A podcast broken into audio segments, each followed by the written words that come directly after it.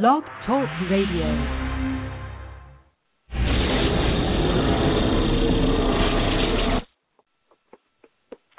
Uh, good evening, uh, everyone. Welcome to Winchester Radio. That was then. This is now summer podcast series. Um, we will be having a guest uh, this podcast. Um, a little bit of technical difficulties at the moment, but we are going to be joined by Samantha Smith, uh, of course, very well known to Supernatural fans as Mary Winchester. Um, we uh, we are discussing three episodes in these podcasts, and uh, we're going to wait for Samantha to talk about home. We also have Hookman and Bugs, and while she's on, we will not be taking calls, but let's find out if it's her. Good evening, Winchester Radio. Hi, it's Sam Smith. Hi. Hi. Hi, Sam. How are you? Hello. I'm sorry I couldn't get to the phone earlier. Oh, it's no problem. Very glad you could join us. I'm so glad to be here. Thank you. Happy Saturday. You too. You Happy too. Saturday to you. Thank you. So, you know, I have to say I've never done a podcast before. I have no idea what you're what to do, so you'll just have to guide me. Okay. Well, mostly it's us sitting around talking. Oh, well, I can do that. Makes it pretty easy. um, I was just I was just saying um, before you called in that uh, that you would be on as a guest. We don't take call-ins uh, questions uh, while we have guests. It's just um, a little bit easier to keep it moving that way. Um, we uh, get questions tweeted to us. We have Oh, questions okay. tend to come on Facebook. Um, we're uh, we're doing what we call that was then. This is now podcast summer, where we're going back to the first season of Supernatural because our podcast started in third season, and okay. uh, so one of the first season episodes we're talking about tonight is Home, which of course is a is uh, appearance of Mary Winchester. Right. And uh, so we're going to talk about that episode and any of the others uh, that you've been in on Supernatural and just your experience on the show. And we ask questions, tell Great. stories, and have some fun. So, Fantastic. great. Sounds Thanks good. so much. Now, who am I speaking to? What are your names? I'm Becky. Becky. Hi, Becky. Hi. Just one person. I'm Vinny. There's Vinny. and What is it? Susan. Hi, Okay, so I got Hi. Becky and who else? Vinny. V- Vinny, like like V, like Victor. Like my like my cousin Vinny. hmm Excellent. and I'm Susan. Oh, and there's three. Fantastic. There's three of us. Yes, Yay. and we're all over the country. That's the nice thing about a podcast. You can be pretty much anywhere as long as you have Sure. a phone. You can call in. Sure. Um, now the and podcast we then do goes. Okay, go ahead. So. um, I was just going to say we do have live listeners, but uh, um, once the show is over, it is recorded, and anybody who wants to listen can uh, do that several different ways. They can go directly to the Blog Talk Radio site. They can go to our website, and we have a link to um, the podcast. We're at winchesterbros.com, and you can subscribe and download us through iTunes Right. as well, and find links on Facebook and Twitter. So, um, yeah, and you can go back and listen pretty much any time. We have uh, quite an archive of podcasts. So, Gotcha. and uh, Cool. so I'm in. so great.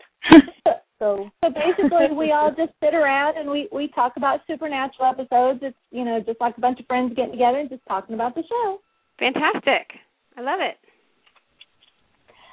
So I guess uh, the first question will be, um, how did you get the role of Mary? Oh well, I auditioned. I um, I I actually, you know, I don't remember a lot of my auditions, but I remember this one. I remember going in and waiting and thinking that I was never going to get it. Um, it was a it was a little tiny part. It was like two or three lines in the pilot, and people were like, "Oh, but it could recur." I'm like, um, I don't think so. Uh, I burn up on the ceiling. I, really don't see a lot of longevity in this part. and um it was a tiny room with a really long like normally when you audition you walk in a room and like the director and the producers and the casting director and everybody they're all in like a couch around the edge of the room and there's a camera in the middle and somebody's filming you usually a casting assistant and somebody's reading with you and you know you're like hi and you're kind of like kind of like I call it like being the dancing monkey you're in the middle of the room everyone's staring at you and you're like okay we're just going to pretend this is normal um and uh this one was different. I walked in and everyone was staring at me, but they were all sitting at a long like banquet table. They were all sitting like they'd put you know those those long like three by six foot tables together and they're all sitting behind it.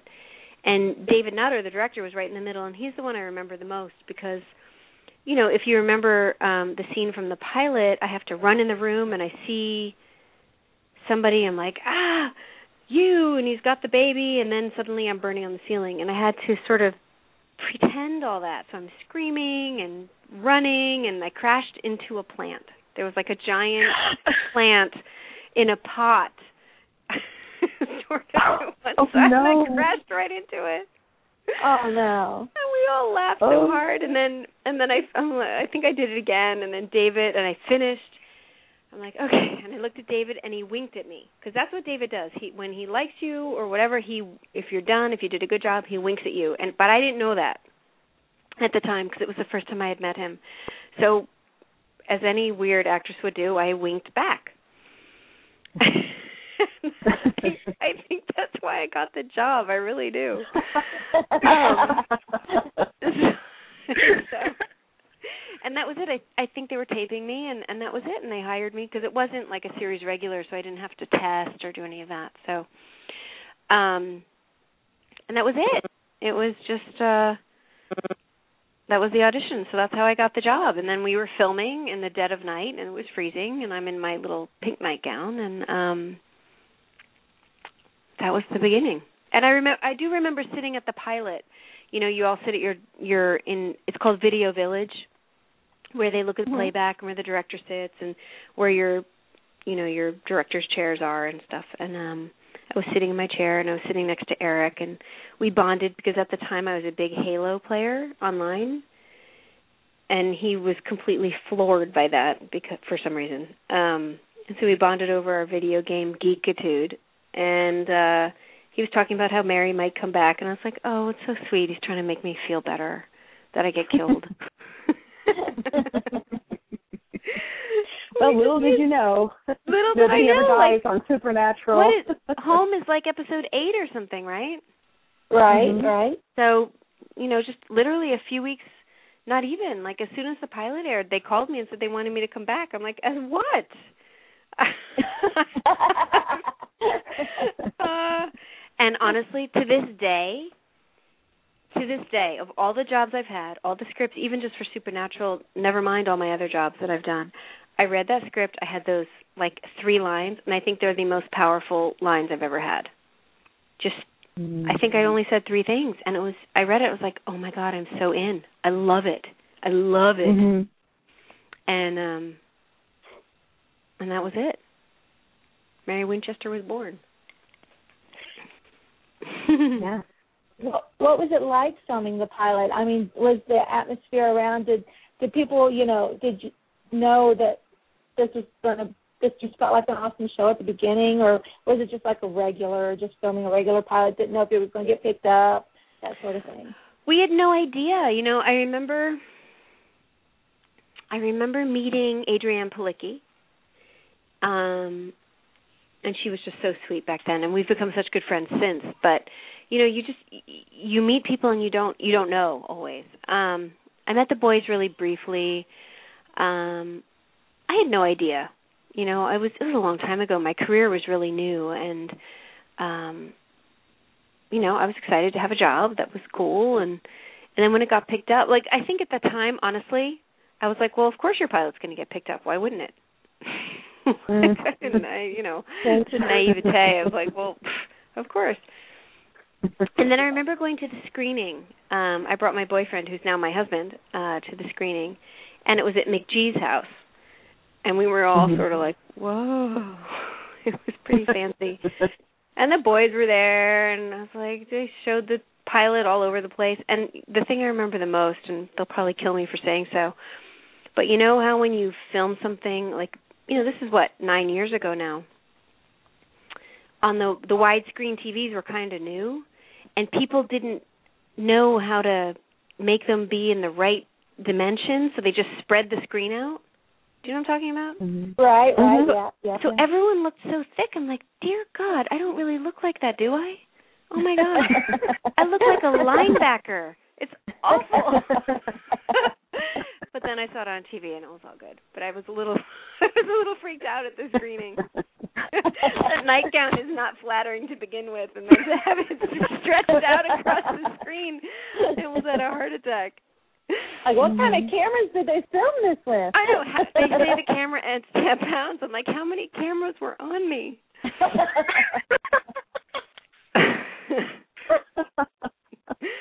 so anyway, um, um, so there you go. that was, I mean, the when Mary, Mary is on the ceiling and burning, and she's also been cut. She's bleeding. oh That's- yeah, that's, that's a crazy. That's just such a crazy stunt. I mean, it's so, it's so memorable and and affecting. How what was it like doing doing that? well, um, And did you ever compare notes with Adrianne because she had to do basically the same thing? Yeah, I not so much later. Um what Mhm. they did for me, I think I don't know if it was the same or if they did something more extensive for mine. I probably the same. Um I know they did a they did all my like they they didn't do a plaster cast of my body, but they did all my measurements and built me out of wire and then covered it in paper. So they made like a like a model of my body and stuck it to a ceiling.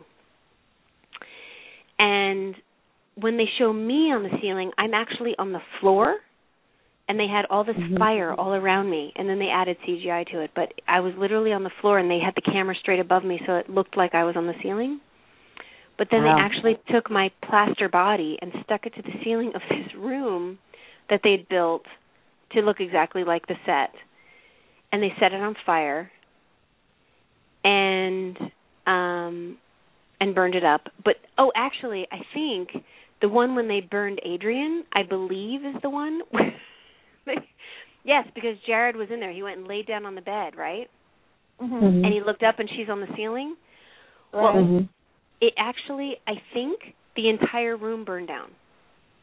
Oh. Like they had to grab him out of there. As far as I remember, like it was dangerous, and they were freaked out because the whole room, not just the the plaster thing on the ceiling. So they must have done the same thing for her as they did for me. But he, the whole room burned down, and they had to like evacuate, and it turned into a big drama. So Oh I don't think they goodness. got many. I don't think they got many uh chances at that take. I think they had to do the one. Oh. you know, Sounds the room burns wow. down, the actor burns up. It's all bad. and end of series. It's, just- it's about Now, one hey, brother what- out hunting for his father. Right, exactly. What's what's the podcast address? How do people find this? Is it a link? you could, you would go to um, blogtalkradio.com Okay. um, backslash Media Boulevard, and it's uh, M E D I A B L V D. Oh, I see. I see. I see. I see the address.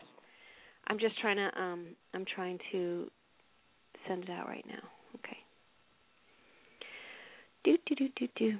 So anyway, that's uh yeah. So so anyway, being in that scene, I had no idea. I had no idea. I was like I as I said, I thought I was going to be dead and that would be it and it would start the series off and they'd Mhm. remember me fondly. You know. Mhm.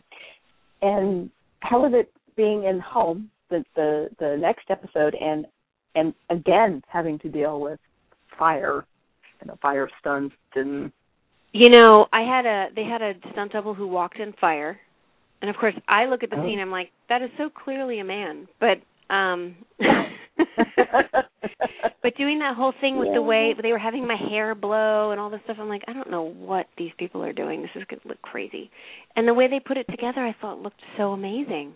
How it kind of landed there and compared to what you thought was going to come out of that fire and then having me there like with you know just looking Mhm. like me and their faces and of course I'm just going to raise my hand right now and say that Jensen and Jared did such an incredible job in that scene of like the Mm. shock and the torture and the and the being torn and I just I thought they were amazing. They gave me so much to work with and I had never worked with them because in the pilot I worked with them as children Right. and of course the lovely Jeffrey Dean. So, but but that was the first time I had met them. I was only there for a day, and um, Oh, wow. they were as amazing as they are now. I mean, they're just the sweetest guys, and um, we uh, we have a good time. I, I I've you know seen this episode a million times. It feels like, and I still get chills when you first appear and Dean looks at you and says, "Mom." It gives me chills every time. Mm. Yeah. but that's what I mean. His acting, like he was so connected to what he was doing. Um it was just he made they make it really easy. They make it really easy. So um I, I actually any- felt like during that scene I actually felt like I wanted to hug them. I was like, I'm their mother. Like I'm seeing them for the first time in twenty years. I've been gone. Here they are. But Mhm. I'm not human. You know, so Right. that was Mhm. actually the biggest challenge for me is I wanted to touch them. I wanted to reach out and touch their Mhm. faces. I wanted to connect to them on some level other than just that sort of cryptic one word at a time thing and um I couldn't. All I said was like Mhm. their names, right? Didn't I just say their names and then I'm sorry, I didn't say anything else? And then at the end I yelled at the the ghosty demon thing, but to Mhm. them I didn't say anything like I'm so proud of you, I love you, I missed you, I'm you Mhm. know, I want to help. I didn't say any of the things that a mother would want to say. I just left them with like, sorry dudes. Looks like it's really hard out there. I, I Moving do I do think so that that longing you had it really came through in in your face and your body language. Oh, so well, does thank come you. across. Thank It- you. It really Mm. does. Thank you. Thank you. I it as I said, like I read it and I connected to it and it was just as an actress sometimes things are really hard and sometimes they're really easy only because you connect to it on a deeper level without having to work very hard at it. And that just the way it was written was so simple and I so got it. Um and working with the the boys, they made it so easy. You know, they they really invested in the mother having been gone and you know they're just they make it easy even ever since. Like they they just are consummate professionals. When you when you apologized to Sam, did you know at that I point had what no Mary idea. was apologizing I can't- for? no. I kept asking um i kept asking eric. I'm like what the hell? What am i saying sorry for? And they wouldn't tell me. So either they didn't know or they were just making me guess i don't know they probably had an idea but it wasn't it wasn't as specific as it was later on Mhm. What was the episode where I we revisited that scene of me visiting the nursery with the yellow-eyed demon? I Oh, think by you know um, obviously by then they knew, but until then I'm not sure if they knew the whole Uh, thing about the demon blood and all that. I don't know. They probably When- did. They just didn't tell me. when Sam all hell breaks loose when Sam the yellow eyed demon brings Sam back to the um back to the nursery to watch it. Is that the what you're talking about? Sam? right, right. Yeah, okay. All hell breaks loose, right. I'm not so good with the titles. I'm like, you know, the one where I had a stunt double because they had me crawling up the wall. That one. Yeah. So um, speaking of of like a mother's connection to her son and Mary's connection to Dean, the the scenes in What Is and What Should Never Be. I'm sort of Oh. jumping ahead a little bit, but the yeah. when when Dean has gone into the past and Mom thinks he's just fine and alive and he's been spending time there and and you put your you put your hand on his face and he just leans into it like Yeah. like he's just never had that with his mother and oh my goodness it's just so so emotional and so wonderful Yeah. He um I think I think that was I think that episode was really hard for both of us. Um first of all, me pretending to be the mother of a 28-year-old was weird and odd. Like even though even from the beginning I've had a very maternal feeling towards both of the guys. Um like knowing like because I hadn't I'm, I don't I don't know him that well because I've only seen him periodically over the years to be very so so touchy and motherly with him. I had to get mm-hmm. past that. And then I think for him, I think he worked really hard. I I watched him work really hard to be trying to to be in that place where he's trying to reconcile what he knows to be true and what he wants to be true. Mm-hmm. And mm-hmm. he just was so raw and so available and so you know willing to be confused and it was very it was very sort of heart wrenching um to watch because my perspective as my character was my truth is that I've lived all my life with my son being kind of a fuck up. Mm-hmm. Right. But I love him anyway. Mm-hmm. And yet like he's trying to reconcile that with the fact that it's not really the way his life has gone and it just it, it was there were very there were a lot of levels of trying to maintain you know what we know to be true what we want to be true what we think is true what is true right now. Um but when you got right down to it just the truth of each moment of like when I hugged him and I told him angels are watching over you you know like just his face. And he as I said he Jensen is just such an available truthful like in the moment actor that he makes it very easy to work with in situations like that particularly. Um mm-hmm. I didn't like that they had to draw wrinkles on me. That was my biggest problem with the whole episode. I'm like, really, really, okay. Well, at least you look, get me wear like cute clothes and stuff, etc. But um, I down. but I really loved it. I had a lot to do, and it was, and it was. um I got. That's when I really got to hang out with Adrianne. That was super fun, and um it was quite it was quite a lot. It was a it was a it was a big episode. It was deep. That episode was mm-hmm. deep. Mm-hmm. As opposed to like the last episode I did, which was like God, two years ago now. Um, the one where I was playing the grown up Eve. Wasn't deep, mm-hmm. but man was that fun. Oh my God, I don't get to play a bad guy very often. And that was fun to torture them like that. To torture anybody. I got to torture Castiel. I got to torture Bobby. I got to torture Dean and Sam all in one scene. I was like, this is like like Christmas. you did it really well. You were excellent in that scene. oh, thank you, thank you. It was, it was super fun, especially because Mary is always like calm, you know, soothing voice. Mary is like the you know, it's funny that her name is Mary because she's like the mother. She's the earth mama. She's especially because she died so young and I mean, you know, she bore the saviors saviors of the planet. She's sort of quintessential like you you can't criticize her really. And even though they go back and they show, you know, the part that Amy Gumenick plays of um you know, the younger Mary who wasn't so I don't I don't know. I, I see Mary as sort of angelic. I don't know if everybody does, but I sort of do. Like she doesn't she does her best and you know, she's been portrayed to be like the most loving mother of ever.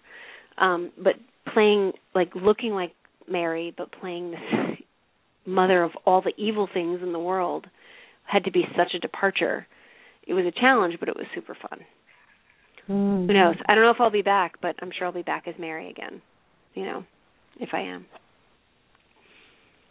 so I won't get a chance to do that again. So I'm glad I was given the opportunity. Mm-hmm. Mm. Yeah. Yeah. Um, I know we're, we're jumping of- around a lot in the episodes you've been in, but I'm Um, sorry, are we not supposed to do that? I apologize. no, no, no, no, no, no. It's because I'm going to ask a question about another episode you're in. Oh, okay. uh, when you were uh, when you did the scene with with Jared and when the levee breaks, oh, again, very heartbreaking mother son kind of right. Kind of scene where he's expecting you to tell him how disappointed you are and it's just such the opposite Right. and you know, how was it filming that? Also very hard because as I because I was a hallucination, I couldn't just go from what Mary would do. I had to do what he would think Mary might do. You see what I mean? So right. I had to filter it through mm-hmm. a couple different stations. Um and just personally, that was my first job back after a 2-year break. I'd had my son. Um I was kind of off my game a little bit, I felt like. So I was a little like trying really hard to make sure I was really focused and um not doing the wrong thing. Like you it's like doing anything. You haven't done anything for 2 years and suddenly you're like, "Oh, uh tying a shoe, right." Um so um Jared was very very helpful and very um reassuring and of course the crew is just every director and um just the crew is makes it such a safe place. Um so I was able to to try to dig deep into that because that was a slightly off way of of of supporting him. It wasn't when you watch it, if I remember correctly, it's not really the way Mary might really have done it. It's the way he was filtering Mary to support his intentions, even though they weren't really necessarily the best. Um, because wasn't that all about like don't trust Dean? You're the one. Yeah, it was very twisted. Yeah, exactly. So that's why it was it had to be done as lovingly as Mary would normally do it, but saying things that Mary would never say. So it was it was a little bit upside down, but um I think it came out okay. I felt like it mm-hmm. it wasn't my my my favorite episode, but not because of anything other than my lack of ability to deliver it the way I thought maybe it should be. Um, but yeah, poor Jared. He was just tortured in that whole episode. and actually, for a while, wasn't it a few episodes where he was just being torn apart? Mhm. Yeah. Yeah. Yeah. Poor Sam. They, they seem to put him through a lot at the end of every season, so it's true. He can take it. He's like six ten or mm-hmm. something. He, he's got a lot of body mass to absorb trauma.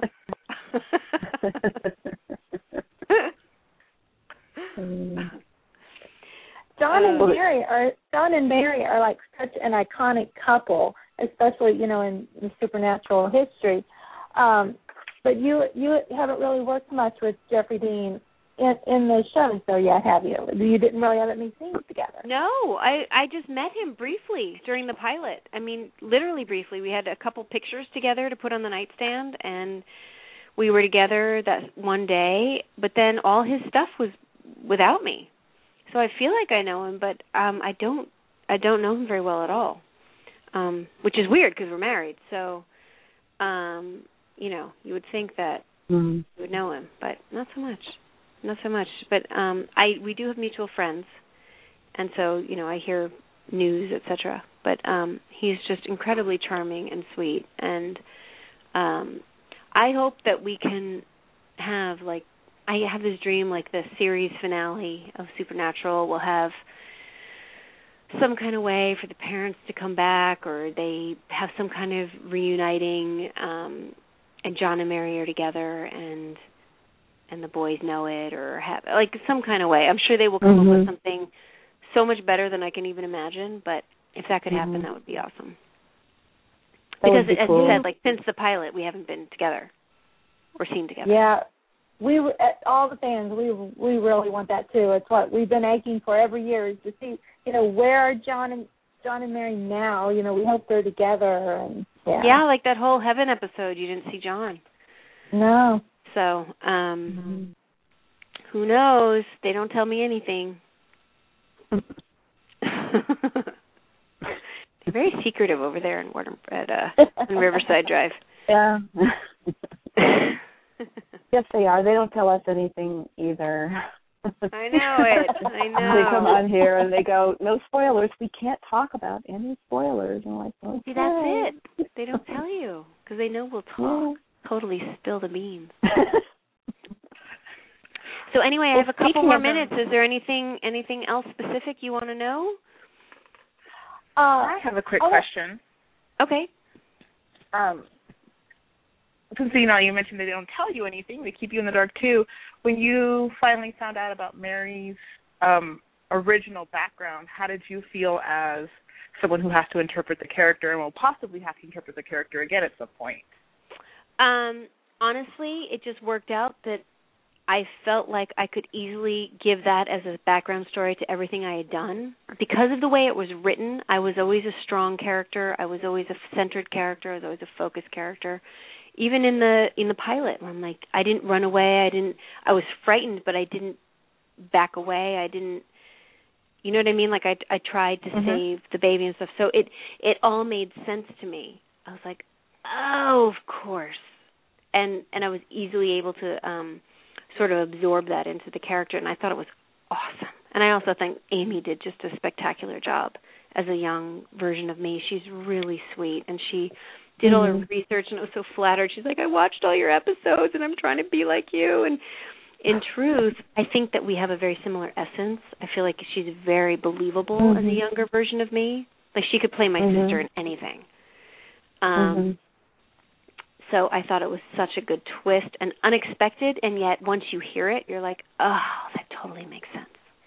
Mm-hmm. Mhm. You know. I do not have those karate moves, though. Just saying. um, real, real quick, a good question from um, Twitter. Bardic Voice wanted to know in Dark Side of the Moon, how much of, of Mary's scary, warped appearance was makeup, and how much is this really good lighting? Or really creepy lighting, I guess you should say. Well, I'm just going to say it was all lighting um, and makeup. Wait, I'm trying to think. What was scary? Did I have yellow eyes or something? What did I have in that one? Mhm. Mhm. Dark Side of the Moon. Is Dark Side of the Moon? In heaven, when you were in heaven and you were with Zachariah. Oh, oh, where I was bleeding and all that stuff. Yeah, Another really twisted version of Mary. Right. Ding, yeah, that was ding, there was yellow, there was green light. I had I had a blood machine pumping blood out my dress. I mean, it was a nightmare, frankly. Um but yeah, there was yellow light. The the I didn't have to wear contacts, thank God. But um they put that in after, but um yeah, it was it was pretty extreme as far as lighting and makeup are concerned. Except when I looked good, of course. I'm teasing. Oh, you have to love Brad, the cameraman. He takes care of me, and Serge, of course. Mhm. As an actress, you have to worship your camera and, and DP. Otherwise, you're going to be a very sad little actress. Anything else? Well, it was, it was, it's been just looking at Mary's progression, and you said you were in the pilot, and you didn't think there'd be any chance to come back, and Right. you've been back in almost every single season and done uh, even more um, amazing pivotal episodes. So, pretty cool. Yeah. You know, I mean, I have to say I'm way. incredibly grateful for this character. She's had such an arc even within like the afterlife. And not to mention like the incredible fandom and I I mean that like the conventions and this podcast and the my the Twitter and the support and it's just Mhm. you know, I know sci-fi has a particular um strength in fandom, but you could never never have con- explained to me what it was going to be like. Um from the very beginning I had it was my first and only really billboard. You know, I'm on fire on a huge billboard right over right at the top of the hill above Warner Brothers and all over town and I have coasters and I have magazine tear outs and I have you know all kinds of advertisements and all kinds of things with my like burning about to be dead image on it which is I I mean they had cup holders that would I would appear when it got hot I mean Oh, crazy town and you know from that one little audition over it was on at Sunset Boulevard um 9 years 9 and a half years ago 10 years ago whatever it was I, I, the gratitude I feel um I mean, because it's been. I mean, it's also been of financial support. I mean, it's unbelievable what what this turned into for me. You just, as an actress, what I feel is you you never know. There are a lot of people I know who say I'm not going in for you know I don't want to audition for that. It's three lines. I'm like, yeah, let me tell you something about three lines. Mm. it turns into eight seasons. and, and at the end, at the end of the day, you're the you're the crux of the show. You are mm-hmm. arguably the most important character. Oh well, that's sweet. I don't know if that's true, but it's sweet, and I I do feel weirdly like a part of the show, considering I've been in I don't know seven or eight episodes, which is not a lot over the course of eight years. You know, but um they talk about Mary Winchester. They they reference and and like there was just an episode a few a few months back where Dean had a picture of me with him. Yeah. And I was mm-hmm. like, "Oh, I didn't know that was going to be there. That's so sweet." they always bring it back, which is You mm-hmm. may not be in the episodes, but Mary is always felt in the episodes. So Yeah, Mhm. thank you. I I think I agree. They do a really nice job of that and um it's an honor, really. I mean, to have so many people so like rabidly in love with this show it's it's i get it it's a really good show i i think that you know i feel like i can say that because i'm not really in it that much i can be a fan um and uh i think it deserves every bit of adulation it gets and to be a part of that is Mhm. so incredibly flattering and i feel so honored and um it's something i'll always have no one no one can take that you know um Mhm. it's a it was a gift. Absolutely. we could talk to you for hours. But we Oh my to gosh, you would get so bored of me. oh, thank you, ladies. no, And you know, let's let's do it again. If you ever have anything else to ask, we'll do it again. Okay? Oh, well, definitely. next time you're back on the show, I you know hopefully there'll be another episode. And Absolutely. Oh my gosh, I'm dying. Every fall, I'm like, come on, guys, give me a call. Let me know. They've just been very. well, thank busy. you so much, and and and we're very honored to be your first podcast. I I, I hope you had Oh, fun. thank you for having me. I'm flattered. Thank you. And I will talk to you ladies soon. I hope. Keep in touch Yes, on Twitter, okay. okay? we Okay. definitely will. Awesome. Thanks, gal. Thanks, Thank you. ladies. Thanks, Thank you so much. Okay. Bye. Bye bye. Oh, she's absolutely wonderful. I could, I, I seriously could just talk Mary Winchester with her for forever. I know. I love how I I, love how much she cares about the character. Like I love that Mhm. because you don't always Mhm. get people who have been in, you know, a handful of episodes put that much thought and still care that much about the integrity of their character. Mhm. Yep, and and the other characters that that Mm-hmm. her character relates with and and still remembers and and such a such an important point she made where she said, "Let me tell you about just three lines." You know, and, right, and, right. and how and where it can go and what it can mean, and she's absolutely right. So it was very because cool. you know for just having three lines and dying in the very first episode she's been in more episodes than the average person for that show so Yeah. you know most people And- get one shot maybe two Uh, and and is she the beginning of You Never Really Die on Supernatural? Right, right. you know, her character is like you know, it's like, oh well. you only think you're dead. Like i said i i said uh, you know it's arguably but for me you know it's literally without mary winchester there'd be no show It's So- true. No. Everything everything Sam and Dean, you know, do it was it's because of what happened to Mary. So, you know, she's the Mhm. reason for the show. yeah once they expanded her backstory then again it's all everything that they are now Mhm. was because of them Because of them and and her dying is the catalyst that sent John into Mhm. it. except for the men of And- letters thing that that that was john's Yes. That's right. Yeah, yeah. Yeah. And But she's, yeah, she's so funny. She is so funny. She's awesome. Mhm. You know, great sense of And I had never thought of that. Oh, what she said about them drawing the wrinkles on her, because Mhm. one of the last conventions that Becky and I saw her at, we were just like, "Oh my God, she looks so good," and it was, Mhm. Is it Vegas? yeah, it was. We were like, "Oh God." Mm-hmm. But you know that explains a lot. If they keep aging her up in episodes, that explains it. she walked 'Cause through and she she had on those, those awesome shoes. Oh my god, those heels were so gorgeous. Mhm. She is what she is completely stunning in real life. She is Yes. Yes, she is. I saw her in stunning. Chicago a few years ago, and she came with great boots because it was it's like Mm. late fall in Chicago, and I I always remember her boots. She and Rachel Miner had awesome boots on. Oh, and so did Kim Rhodes. Yeah, and she was so funny. And I- one other thing, and I I, I don't know if I would mention, but just another thing that just makes me fonder is that like her, she and her husband are such great friends with Nathan Fillion, and she told this funny story about she was she still had the baby, and he came over and he was holding her baby and sang such a funny song to the baby, something about the drunken baby or I, guess she had to you had to be there, but it was so funny to have her.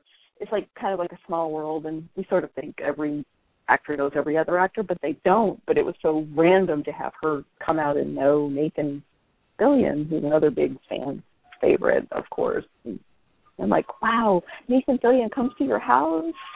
You know? My my one and only Samantha Smith story, which I know she would not even remember it, but it was at um it was the second Los Angeles convention that they had, and I was there, and it was back when VIP tickets were cheap because you Jared and Jensen weren't included with it. So I I was able to afford the VIP ticket for that convention. So with that, you get to go backstage and talk with the actors a few minutes either before or after their panels. And Sam, was there, and she came back, and she she and I were showing each other photos of our kids on our iPhones. So uh, my thing was I shared pictures of my son with Mary Winchester, who showed me pictures of her son. You know, so you know I kind of had that was like my one big oh that's awesome kind of thing with Sam. So oh yeah, completely. And she she's a she's a gamer. She talks about playing. that I did not know. Very cool. Very very cool. There is this this thing where you know it is I don't know if it's slightly prejudiced or sexist, but whenever I find another like a girl gamer, I'm like, oh, you're so cool, because I Right, used to right. game a lot. You know, Yeah. and I didn't have girl gamer friends or anything. All my guys, all my people that play games with me were guys. So whenever you Mhm. find like another girl who is into that, you're like, oh, kindred. you Yeah. would have loved. Gamers You and loved comic books.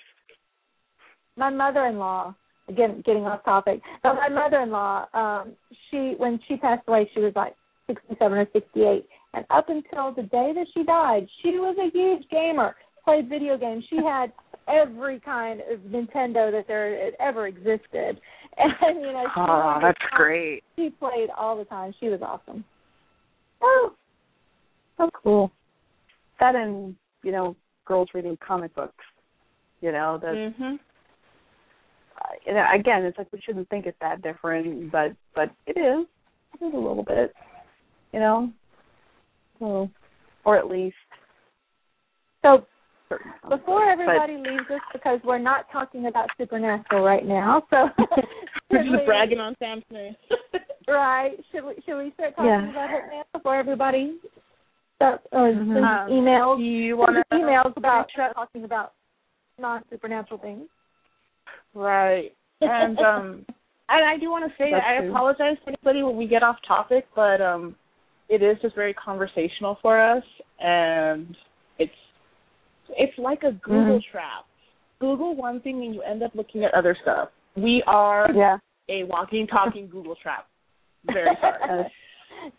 Or It's- we're like a big group YouTube, or a big group YouTube because you know you go to look at one video and then you see like a link to another video, and before you know it, you know you've gone complete polar opposite are from what a you YouTube with YouTube for. And here we go again. Um, man, do you guys want to? Do you guys want to finish up with home or go backwards and then forwards? Doesn't matter to me. it, it doesn't matter. I mean, of of the three episodes, I would say home is much more uh um important, much No. more um No. in in and and pivotal in the scheme of the show.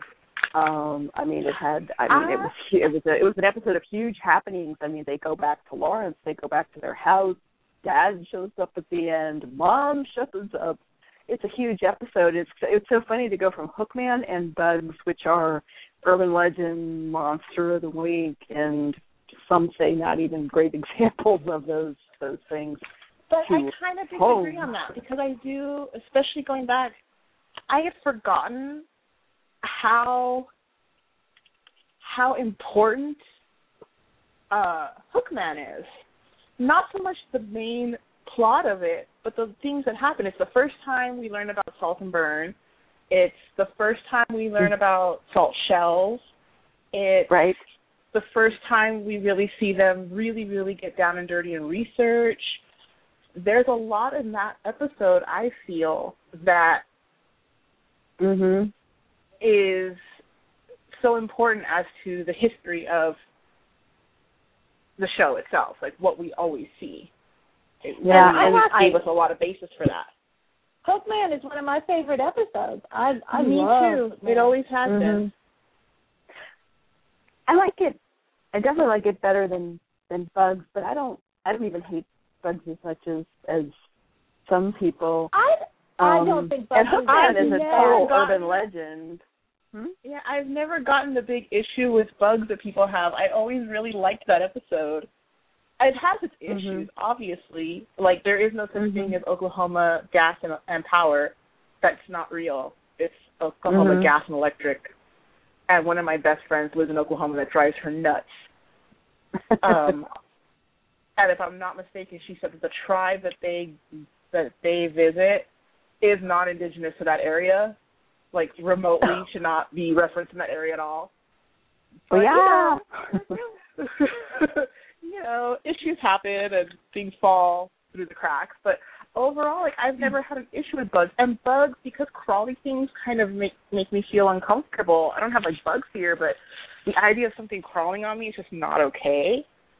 I I like it in that aspect because the show rarely freaks me out. So when something does Mhm. make me feel kind of ugh, I like that.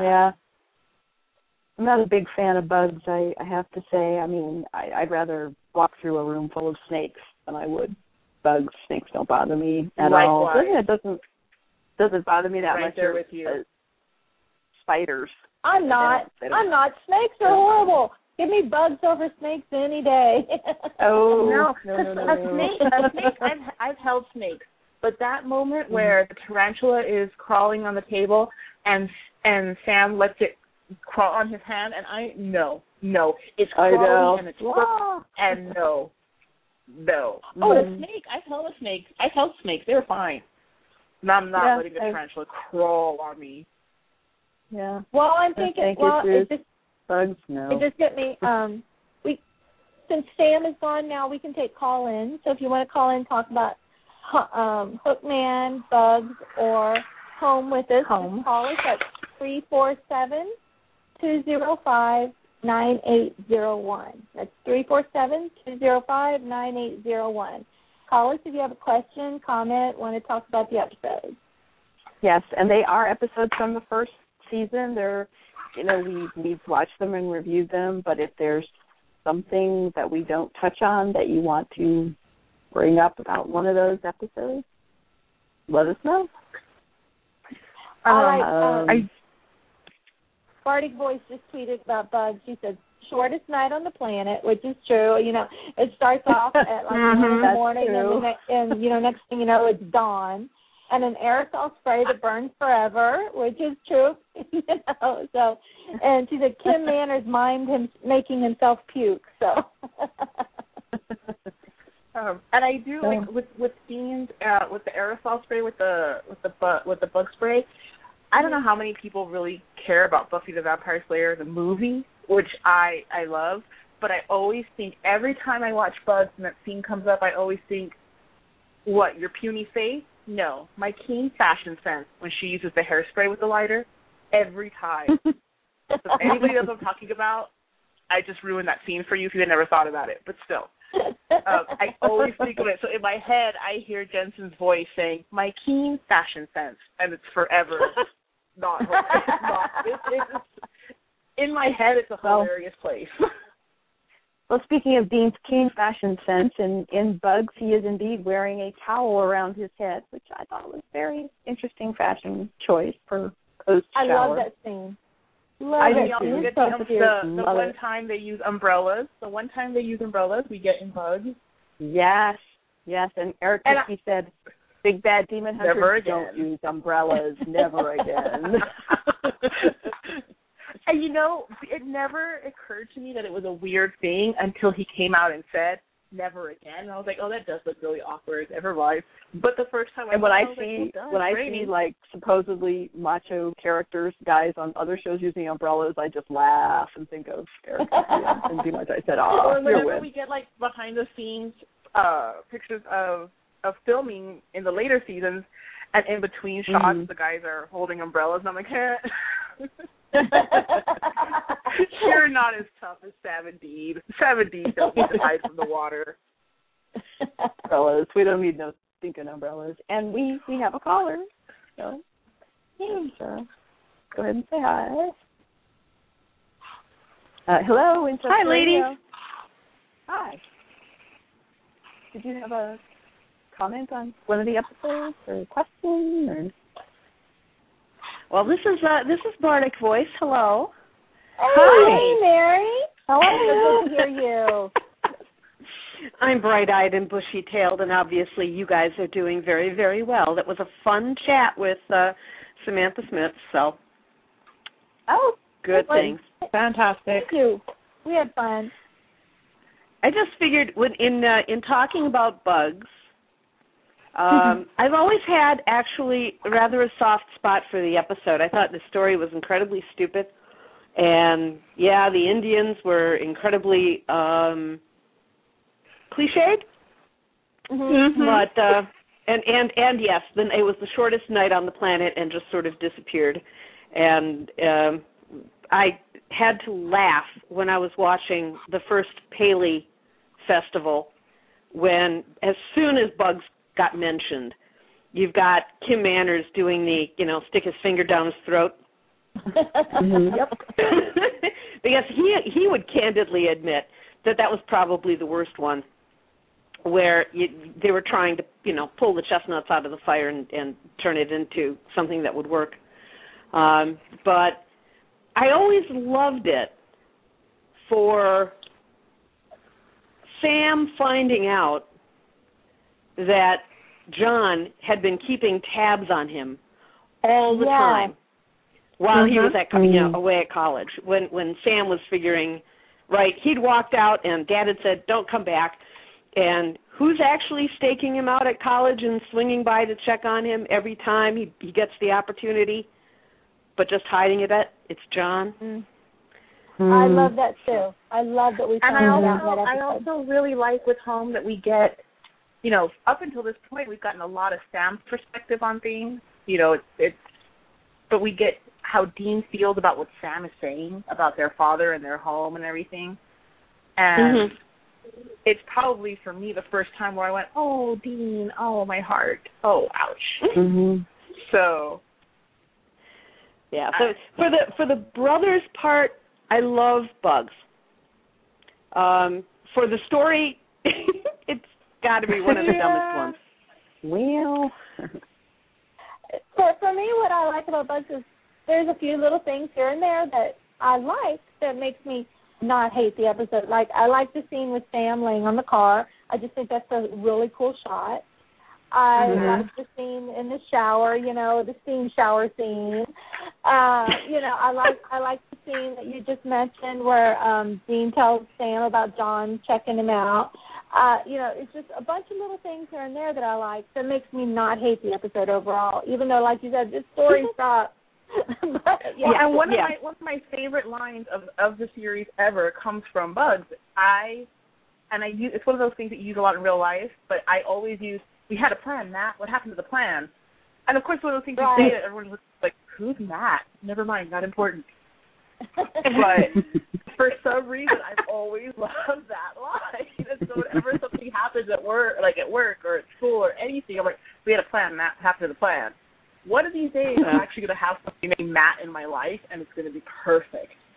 But until then, and then this season, um, we had you know the actor that plays Matt. Uh, his Mhm. name is escaping me at the moment. Come back as Samandriel, which I thought was pretty awesome. I really enjoyed Oh, that's that. 'Cause I right. do like the actor Baby, block. baby Samandriel. Yep, yep.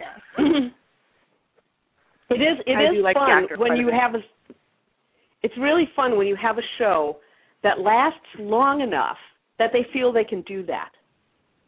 Mm Mhm. Right. Mhm. But they can But go, with- well, we without had him on somebody going, kid. wait, wait, wait, wait, wait, no, he's no. grown- yeah, we had him on as a kid. Let's bring him back as a completely different person now that he's a grown up.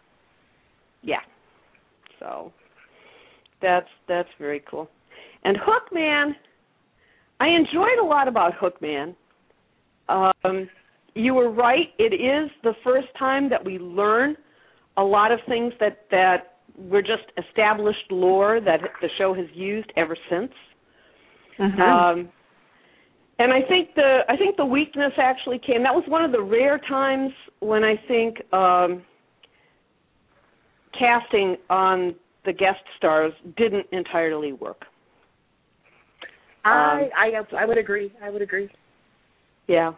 So, but uh but it was it was uh it it definitely had its moments and I enjoy it for all of that. Also for having found the sheriff's station in New Westminster. That was so much fun. It was like just go down the right alley and hey, wait, wait, wait, look, look, I know what this is. So the joys That of is being in fun. Vancouver. The one thing that always bothered me though in that scene where we're, we find out about um salt shells in the in the rifles, it, you know Sam, you know he acts like he's never they've ne- he's never seen that before. You can't Right. tell me that Sam and John and Dean never used those growing up. You know, I feel And- that the salt shells are something that occurred to them after Sam left.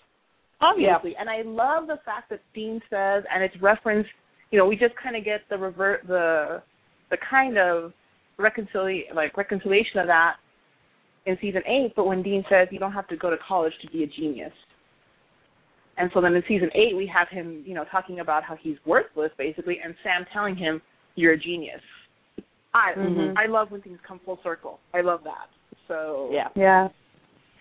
I'll take that because I was thinking when I'm like, I was like, boy, because at that point Sam Sam has to BS the audience and go, gee, what, what's a what's a salt shell for? you know, kind of a salt round. But but I like that. and that that is that is something that the show came struggles with with because later. sometimes yeah, sometimes Sam is the audience, sometimes Dean is, Dean is the audience. So yeah. sometimes we have moments where we're like, "Come on, Sam, you should know that," or we have moments where, "Come on, Dean, you should know that." But it does. Yeah. Have, they do have to be. They do They have to be the exposition. exposition. Yeah. Mhm. Mhm. and it's it's not the easiest thing for the writers to have to work in. I'm sure. Mhm. Yeah, we need an explainer here. Yeah. Yeah. I just I just wish they had done it in a way to where we could, you know, they could explain what they were without making us think that they had never used them growing up. Because Mhm. other Well, the only- hunters, because when we see other hunters and like Bobby and everybody, you know, seems like they've been using them forever. So, you know, But I we think- also know that John wasn't the most social of hunters. but I don't. So It, it But he also the- was well trained because he had people like Bobby. He had Mhm. Elkins. He had Pastor Jim. So he had he had mentors in the in the hunter world, even though he generally stayed more apparently on the on the periphery. So, but yeah, it's, it's not it's not clear who came up with the brilliant idea of loading their shotgun shells with uh with rock salt instead of any other kind of you know projectile. My my my fanon has oh, my head canon has always been that it was Dean, and that it was something he discovered. That he discovered. This is this is one of those you know head canon things that something that occurred to him while he was hunting by himself, and then he went and told you know when him and John hooked back up for a hunt. He was like, Dad, Dad, guess what I learned? Guess what I did? Check it out. And then John was super proud of him, and that's all in my head, and I don't care. you know, it, it, it's it's up it's everybody's you know it's, each person will have their opinion on it. But my opinion is I don't see how that could have happened because all the hunters in the world know about them. They had to have been using them before, you know, Dean started using them, and you know they grew well, up with. I'm hobbies. going to tell you. I'm going to tell you what we were just what we were saying earlier. That's just like your opinion, ma'am. well, it's, this is this is. I think this is one of those situations where they just were stuck with, "Hi, we need to explain this." Right. Oh, And definitely. Very often they can get away with it having the guys talk to some civilian. So Mhm. we've gotten a lot of exposition that way where they're they're explaining what they're doing to someone else. But when it's a scene where it's just them, one of them has to, early you know, it's a lot of just them. do it. Yeah, yeah. So I I appreciate the difficulty the writers have in trying Mhm. to do those kinds of things without making it hit the point where you go, "Oh, come on, they would know this already." Yeah. Right. Right. I cut them slack for that. And, and a couple of, of little bitty things in Hookman that are my probably my favorite little things in all of Supernatural episodes. One is when Sam and Dean are sneaking into the dorm room um, where the girl, the dead girl, is, and when they're sneaking into the windows, you can hear them saying, um, you know, as they're falling, "You be quiet, me, you be quiet, you be quiet, you shut up, you shut up," you know. Yeah. I love that. I mean, it's so hilarious. And I do love And- you know, he when Dean tells Sam to paint the the frat guy, he tells him he missed the spot. Really good brother moment. Yes, yes. Mhm. And There's of lots of those at this these earlier episodes. I'm I'm looking back and I'm like, oh, they they used to have like goofy fun and were just brothers and young and well, you and have the I miss you those. have the moment in Bugs, the moment in Bugs where Sam uh, Dean basically goads and dares Sam to be the one to go in the hole, and Sam totally falls for it in that little brother, like, no, I'll do Uh-huh, it, God, right. kind of way. Mhm.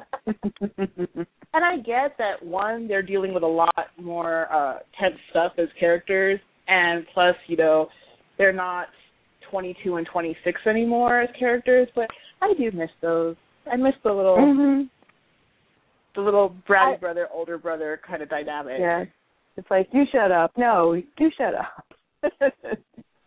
I, and um the other little scene is I like when um after Hookman is attacked, the Reverend and Sam's at the hospital, and he's talking to the sheriff, and he's saying yes sir, no sir, yes sir, no sir. I love that because you can see how John raised them. You know, Mhm. I, I, I Mhm. really like Mhm. that. And then when Dean is down at the end of the hall, hall with the other policeman who won't let him through, and he's telling him, "That's my brother there. Hey, brother!" You know, he's always just saying, "Brother." I love that. and, and then oh, and this is just a little silly thing. It cracks me up every time when they pull up to the dorm and outside for the first time, and there's those guys out there working on the car. There's a guy working on the car and eating a banana at the same time. that just, for some reason, just makes me laugh every single time. And it's also this is when they say, you know, we're your frat brothers from Ohio, and I'm like, can you imagine Sam and Dean, like that kind of just like leather leather jacketed, scruffy muscle car guy be like, "Tell I'm your frat brother." No, no, you're not. Like, what are they doing in Ohio? God. and they, they used to use that frat brother, their, uh, you know, cover a lot. But you know, I was just thinking about Yeah, they're the other just day. too old for it now. They can't do that anymore. You know, they have to go with the FBI thing all the time now. So.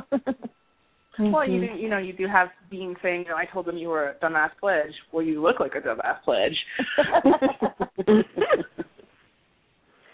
Um, and, And- it all and when they're- Hookman, we get the the first time we see Sam kiss another girl. mhm. Mhm. Mhm. So, and I remember being so like, too soon, too soon. And I still feel that way when I rewatch it. I'm like, oh, just just died. No, too soon. Mm. It also cracks me up in in um, Bugs when they're they're pretending to be buyers for this new home development, and they all keep assuming that Sam and Dean are are a gay couple come to buy the house, and and they have this just bizarre way of saying, you know, we sell to anyone regardless of, you know, race, creed, yeah, orientation. so, I'm like, boy, so... this is so uncomfortable, you know. they you go know, so they out of their way to try and reassure seminar. them that there's not going to be any problem. Yeah. Yeah, but they all kind of sat down in their little realtor seminar. I was like, make sure you don't lose a sale by being a Mhm. prejudiced jerk. Make sure you say Mhm. these things. Right.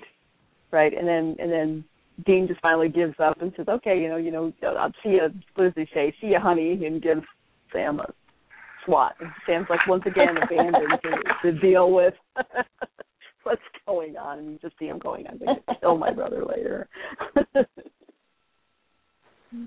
That's funny. Yeah, like I say, I I've never understood the bad rap. The only real real issue I have with Bugs, aside from Shortest Night Ever, because that does irk me, that Mm. when Dean picks up the spiders after I can't remember the character's name after the realtor died and they go in the house, they're so clearly plastic spiders. Yeah. They're so yeah. such plastic Halloween spiders. That that does bug me. It reminds it reminds me of those plastic spider rings, you know, at Halloween. That's what they all look Exactly. like. Mhm. Yeah.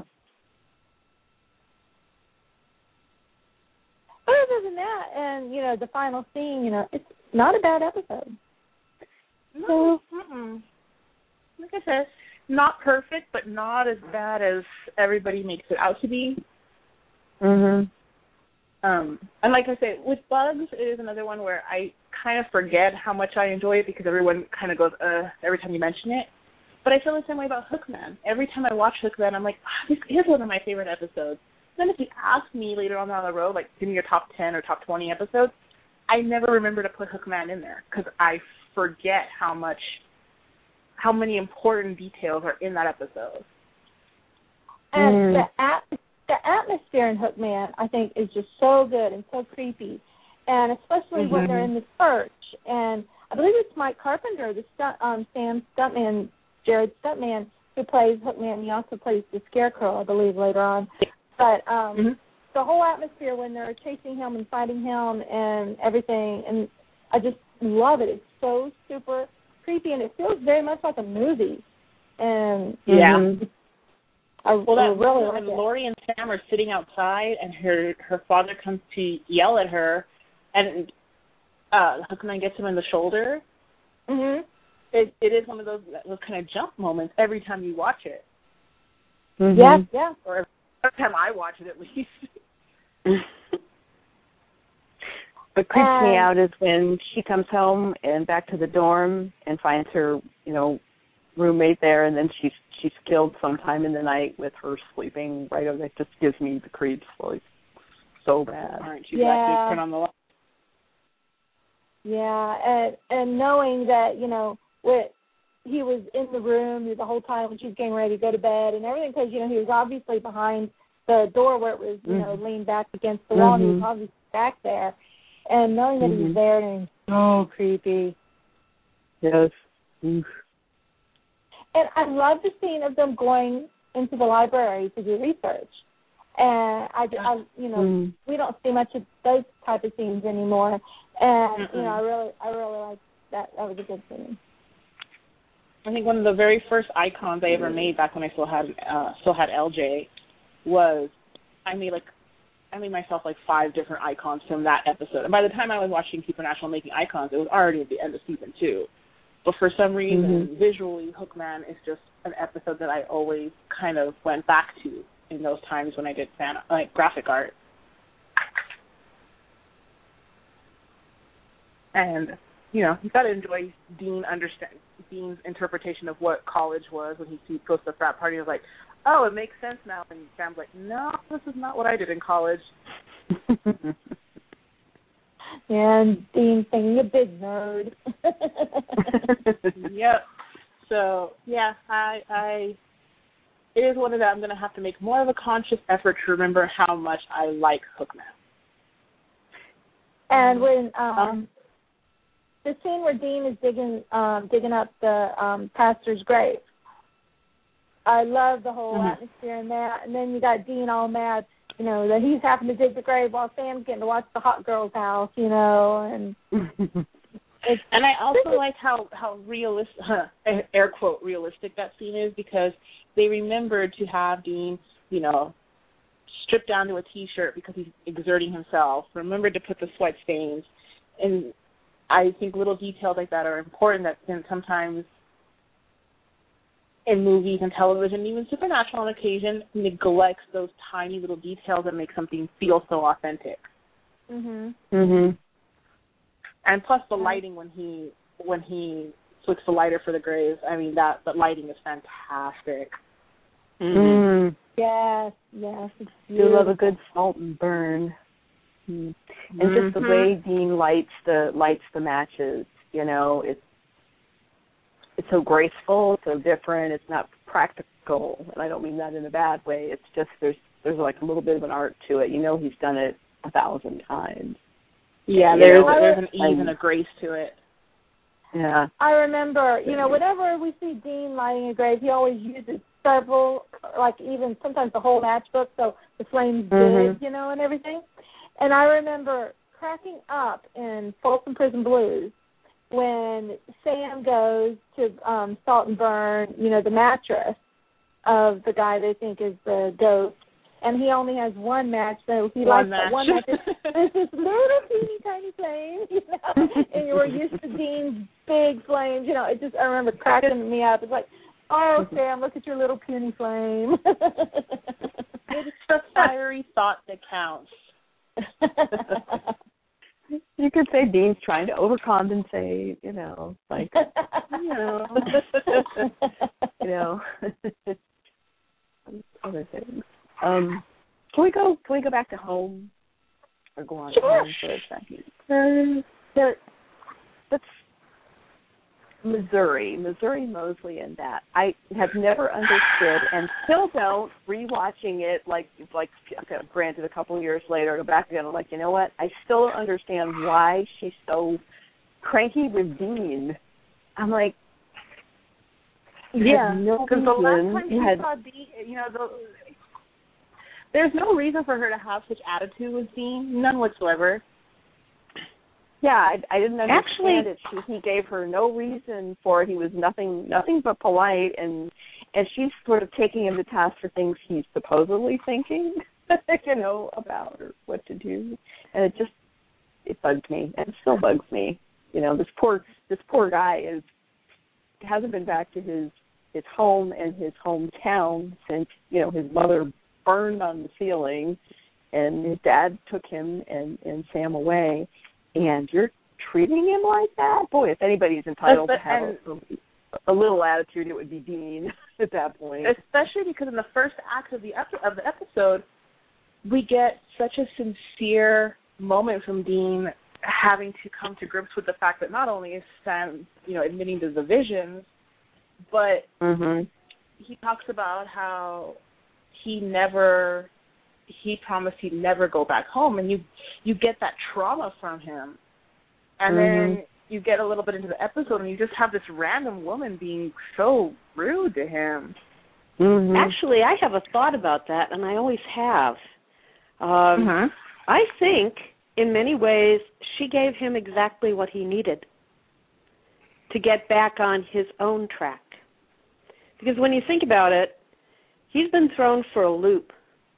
He's suddenly something's wrong with Sam. He's got these weird, freaky vision things, and there's something in our house, and maybe it's the thing that killed mom, and I need dad, and dad's not answering, and here he is, feeling, I mean, pushed to the max. Dean does not take well to people being nice to him. And especially not when he's really off balance. She set him back and I think in some ways that's knocking him straight back to where he's supposed to be. So he will sass back.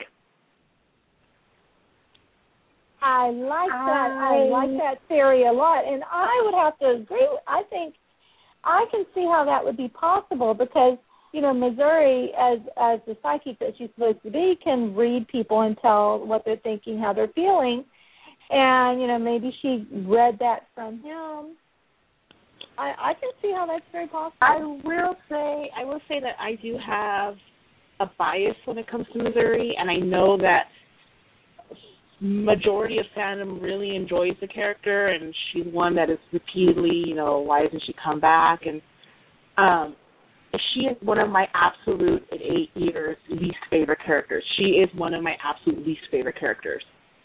So I will admit to having a bias as far as like the way I feel about the way she treats Dean and just the character in general. She is a character that bothers me to the absolute depths of my psyche. I'm not even to pretend she doesn't. I cannot stand the character. Sorry, Hmm. everyone. I'm very sorry, everyone. Hey, we're Um, all it- we're it- all different. Yeah, I've always it is- I've always I'm liked admit her. that it's one of those personal things.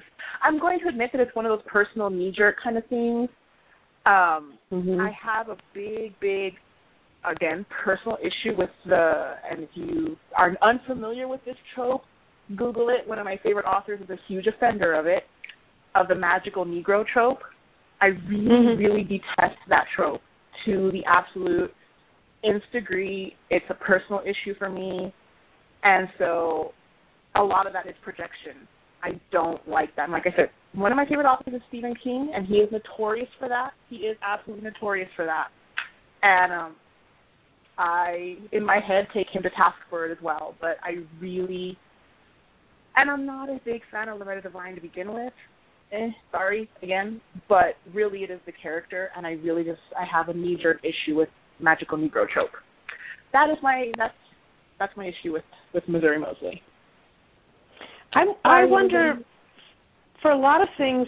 Um, I wonder very much sometimes whether any of this actually is written in, because a character like curious. Missouri could have been, you know, black, white, purple with yellow dots, so long as it was, you know, a saucy older woman.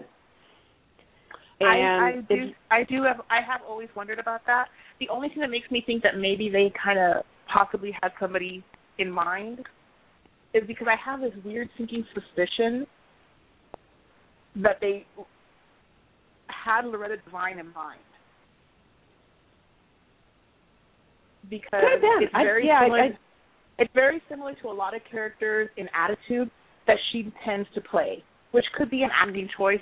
You know, I'm not sure, but um, also being the the caliber and notoriety of actress that she is, I feel like it's one of those that somebody called her and been like and was like, come in for this part, rather than her just randomly auditioning for some little show called Supernatural.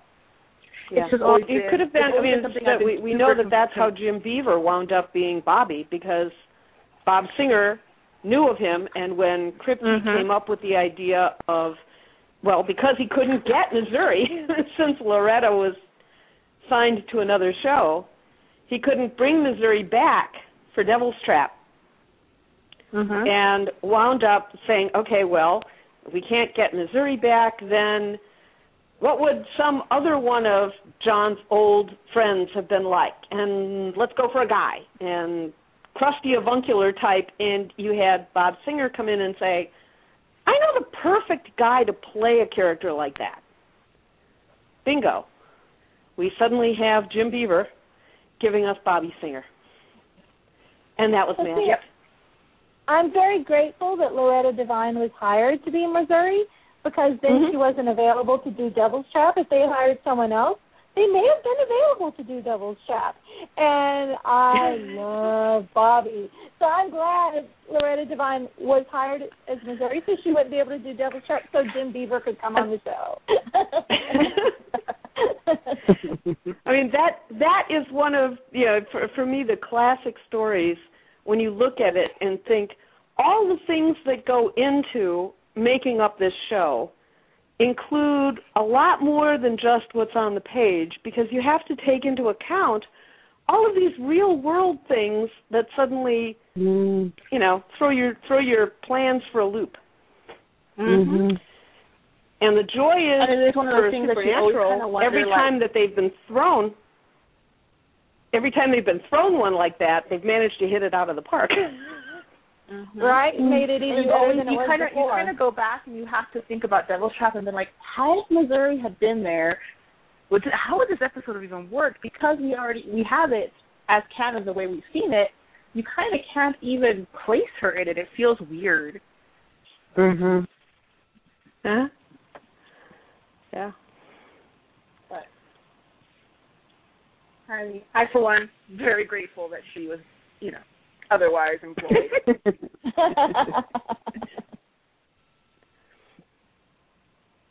Me Yeah. too. So I just Yeah. don't know. Supernatural without Bobby Singer and it just wouldn't be right. It would be That- very, that's, very that's one of those things where that was the perfect that was the perfect stroke of uh, of fate and genius Mm mhm. And bonus, Mhm. we didn't have Missouri for this season, so I'm glad. Now I have heard talk. I don't know if it's confirmed talk or you know just, but I've heard that they've been trying to get Loretta Devine to come back this season for an episode. I don't know if you know that's going to happen, uh, but I have I have heard that. Mhm. I don't know if it's, talk. if it's just rumors or if there's anything actually to it. Ah, it, it's got to be misinterpretation on people's part. No. okay, Mhm. got it. Okay. Well, Home has one of the still out of out of all the creepy, icky scenes in the history of Supernatural. It has one of the scenes that still gets me, and it's that poor plumber putting his hand down the garbage disposal. Oh my and gosh, yeah. oh coming yeah on. Eric Kripke's favorite scene of all time Yeah. And it's because you watch it, and as you're watching, you're going, no, Yeah, no, every no, time. no, no, no, because it's it is predictable. You know what's going to happen. You know it, and Uh-huh. it's still so Oh, yeah. disturbing. Mhm. There's, Still There's can't a weird watch little that. mechanical Shock. monkey. And monkeys, whether it's a toy or a or an actual monkey, are always creepy. So something about a monkey presence that is super creepy. It's, the mechanical one was really, really, really creepy, and that's like the craziest looking refrigerator shelving system I've ever seen in my life. And I know it's because they've got to fit the kid in there. I know. Every time I see like, that, it's like, shelf. why did? Yeah, every time I like, it's like, well, of course the kid's going to get in there. Look, you built it perfectly for You him. left a personal space. Like, oh. okay. Bless their hearts. I, I know. It was early. They're just, they were doing their best. And I have to say, I feel so sorry for Dean. When Missouri tells him that, oh, don't worry, Dean will clean this mess up. I'm like, have you looked at this kitchen? Dean, you know, I know. do all that. Like, I don't Yeah. think so. Well, I Also, like, oh, you know the you know the guy who's never had to clean up after himself, like in a home capacity, because you know he's pretty much been homeless whole, his whole life. Yeah, let him do it. Right, right. And then of course we've got the um the crazy spooky lamp cord that, you know, Uh, mhm. strangle Sam. Well, choking Sam That- is a great tradition of Yeah. supernatural. It's Right. early. What we do get in home and going back to bugs is we get instances of Sam not not sugarcoating things for people or you know not wanting to do the lie, which Mhm. I always find very interesting, especially you know in bugs when we get uh the old man telling Dean, uh, you know who you know who who starts like that liars. I don't like Yeah. him because you're a liar, and then I like him. Because he's not a liar. And then in Mm. in home we get that reflected again with Dean's about to do the whole federal agent, and Sam's like, "No, we used to live here. Can we see the house?" Mm-hmm. I remember when this when Home first aired, when after after Bugs, they showed the preview for the next week, you know, and you see Dean breaking down to John on the phone. That's what they showed in the preview. And I remember it's like, oh my God, next week's episode is going to be awesome because you know up until that point we had not seen Dean cry, you know, and Mm. not we had not seen him be upset except for you know of course when the plane was crashing in Phantom Traveler. That was a whole different kind of being upset, you know. And so seeing Mhm. him emotionally upset, that was like wow, I can't wait for this episode, you know, and Mm. it was it was just yeah, it was really good. Finally seeing you know seeing him you know breaking down emotionally. Yeah.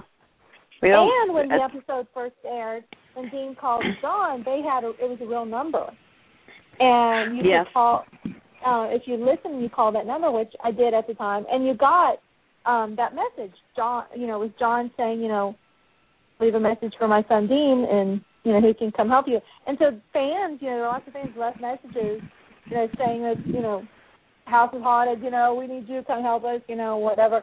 I didn't leave a message because I had no idea what to say, but I remember, I you know, I did call the number. Hmm. That was, that was Yeah, before that my was cool. time. That was cool.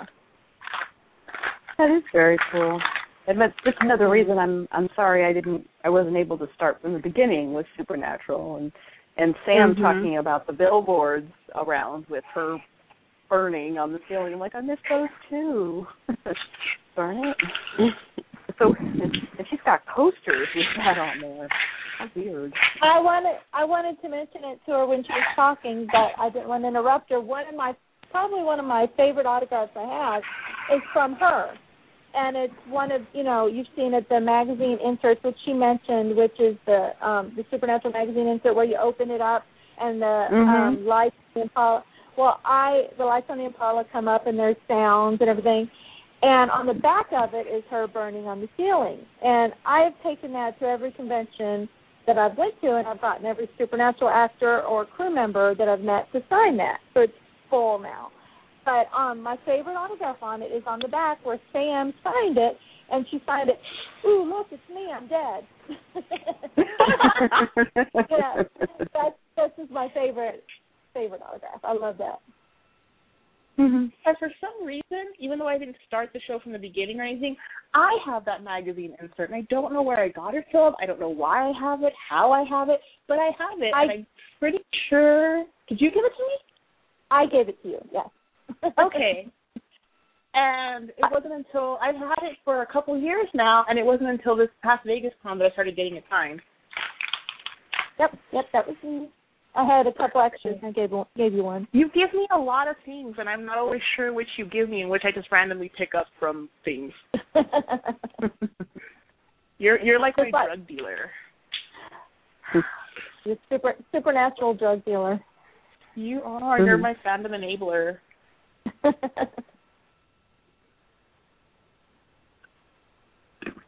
Um, but I do want to say that despite how I feel about Missouri, which clearly are very strong feelings, aside from that, I do really like home mhm. because I I like I really like Je- uh, Dean's breakdown in the beginning, and I really like how powerful the scene is with Mary.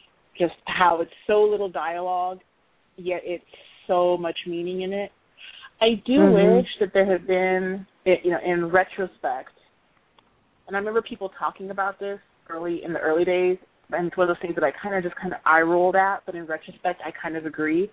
I wish there had been more for for Dean in that moment, because it, it's like acknowledgement and then dismissal, Mhm. and it's that's that's that's a writing issue in my opinion, but Mhm. not not an acting not an acting issue in the least. I, I think it's a writing issue.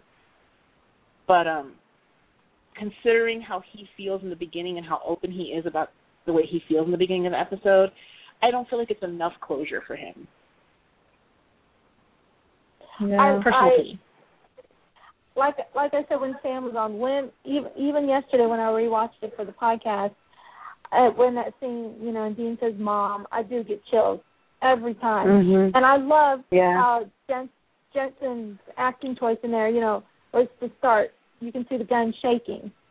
You know, where he's yeah, nervous and I do everything think that's why his mom. I, I think a lot of that is why I feel that way about it because Jensen's delivery of that single word is so good, and his his body language is so effective, and I I it's almost like Sam out the writing, and so it missed it, it it missed something for me. I needed more because they were they were better than the writing. It makes me think of um the things in season two. Uh, children don't children shouldn't play with dead things. I think when they go to visit her Mhm. grave, and you know Mhm. Dean's like, "Why are we here? There's not even they didn't even have a body to bury," and you know Dean will not go to the grave, and you know you can just feel it just breaks your heart. You know how much Dean Mhm. just refuses. Uh, and sometimes, you know, we've been watching the show for so long, and there's so many of us that have been to conventions and have, you know, been able to ask questions at panels and things like that. That I think sometimes, especially going back to the early seasons and rewatching, I'm so I get re-blown away by how good Jensen and Jared are at being Sam and Dean Mhm. especially in those in those early in those early episodes. I'm just it it's it's just so powerful. It's it's I I almost feel like as a fan for so long and as someone who does so much there's not a day that my something in my life doesn't involve the show in some way that I almost neglect to I neglect the nuances of the show and I neglect how good the actors are. No, like we Until take it for granted. We take it for granted. Yeah, granted. I really, really yeah. do because you Mhm. know we expect it. We're used to them being so good. We expect it. The Right, fun thing right. is they have spoiled me for so many others because they are so good. They really are. Yeah, and Mhm. especially, and I think a lot of it for me, and y'all may agree, in the early episodes is because they were they were still figuring out who Sam and Dean are. Like now, Sam and Dean are like you know a pair a pair of old flip flops they slip into. But in those Mhm. in those times, you know, Sam and Dean were new to them as, as well. Mhm. and to see how early on they really got the characters they were playing. Or in Sam's case, to see, you know, her second episode, very few lines in both these episodes, how well, how much she got Mary Winchester. Mhm. Mhm. Yeah. And, you know, her talking about once once the backstory of, of Mary was revealed, her going, Yeah, that makes sense. Because Mhm. she gets the character so well. And I think Mhm. again that's one of the things that I think this entire cast has spoiled for has spoiled us for is that Mhm. there's not one actor on, that has been on this show that hasn't talked about hasn't talked about their character and everyone's going, Yes, you get it the way we get it. Mhm.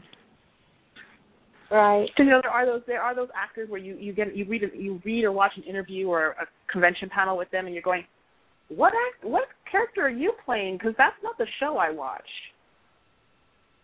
And that doesn't happen with us. I agree. Yep. I agree. There is a reason why this is the only show I've ever blogged about. I mean, I, I, I, So as there's a reason why I'm I, incredibly emotionally attached to this show where no other show has ever been like that for me. And it's Yeah. I, as much as I love Buffy, if someone were to tell me, "Do you want to like help, like volunteer on a website with us?" No, no, no, I don't. Uh, I didn't even hesitate to tell Becky yes. So there's that. Right, seriously. I mean, huge X Files fan, huge Buffy fan, huge Angel fan.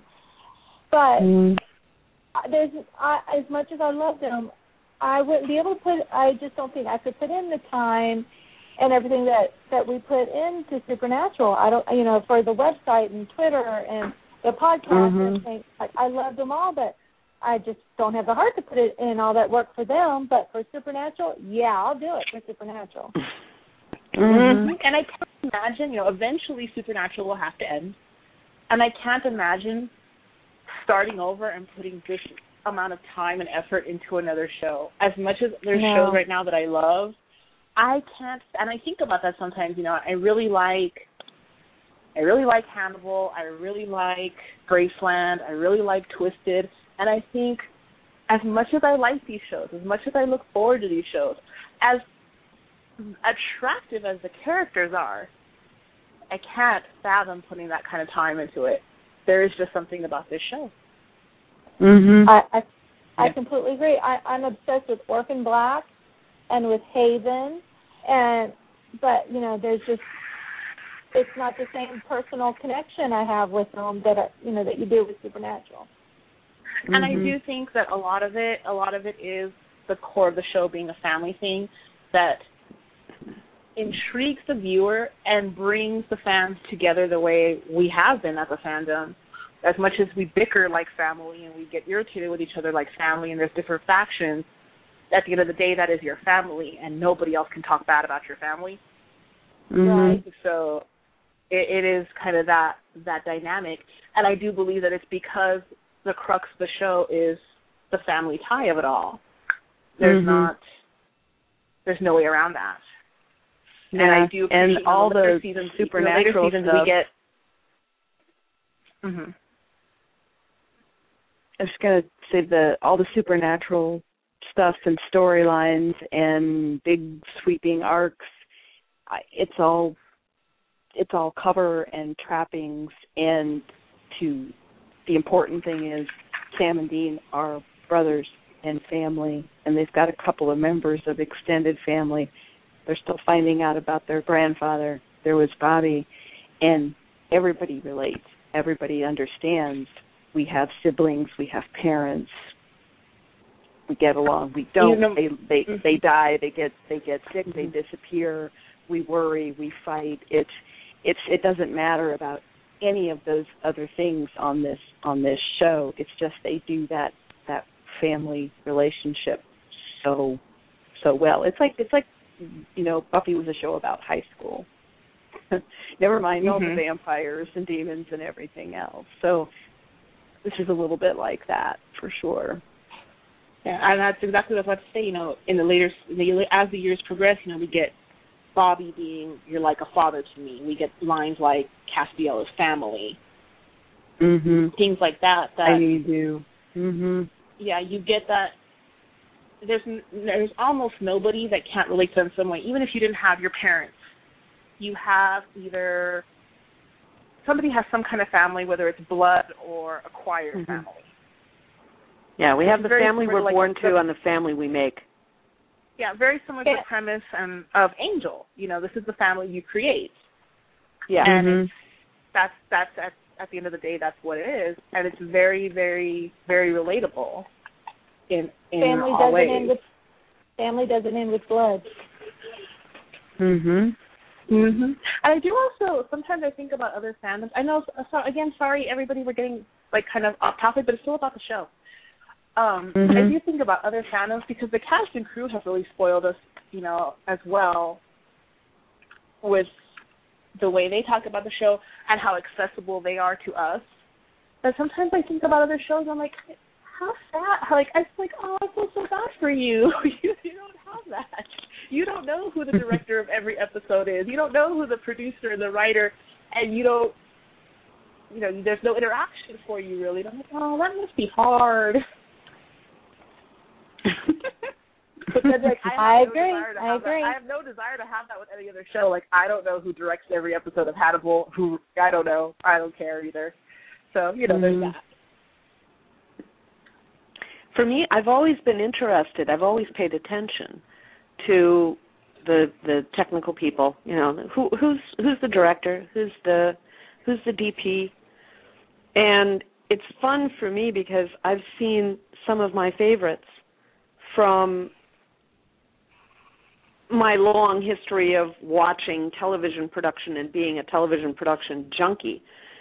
I've seen names come back and recognized, you know, oh, hey, yeah, he directed this other thing. And it's very cool to be able to to make those links and see some of those favorite people. Um, I mean, so many of the names that that turn up in the credits were were on the X Files.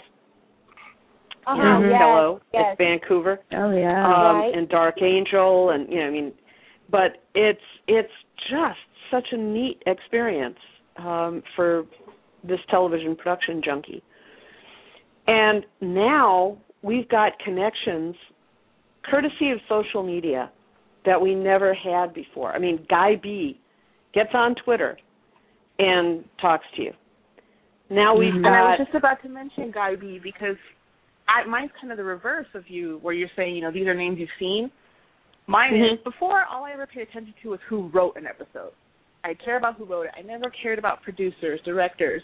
And now that I do with Supernatural, and I go back and watch shows that I've always watched that I'm rewatching, such as like Criminal Minds, and seeing Guy Bee's name and going, "Oh my God, I've been watching your work forever. I didn't know." It's it's, it's the flip side for me.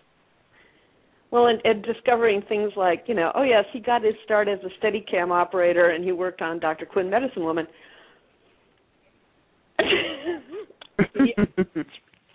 yeah. Uh, so you just just fun, wild, crazy things, you know. Mm-hmm. And now we've got some of the writers on Twitter. I could give Robbie Thompson a big, huge hug for all the times he's gotten on. You know, he's gotten in convos and said, you know, Mhm. hey, ask me questions. And Mhm. you know, he's not.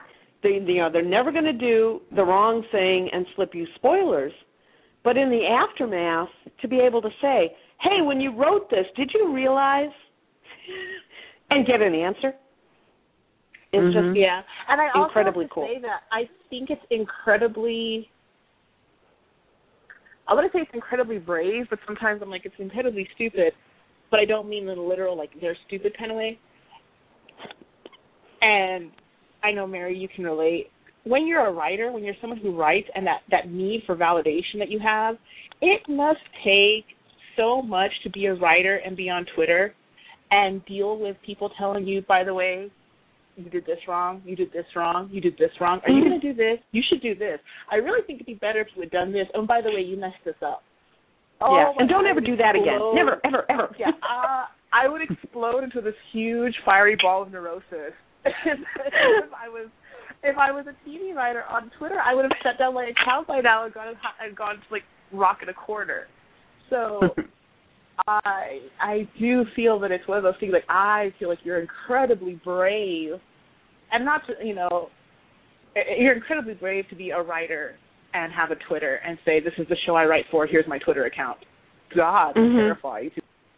Terrified. It's hard enough when you're somebody who writes like just you know nobody recaps kind of thing where you know maybe five hundred to a thousand people are reading you, and have them tell you, by the way, no, you interpreted this wrong. Never mind it was actually my creation. Oh God, no. Yeah. so Yeah. yes, that is that's a fantastic endeavor and bravery, in my opinion. Mm-hmm. Yep.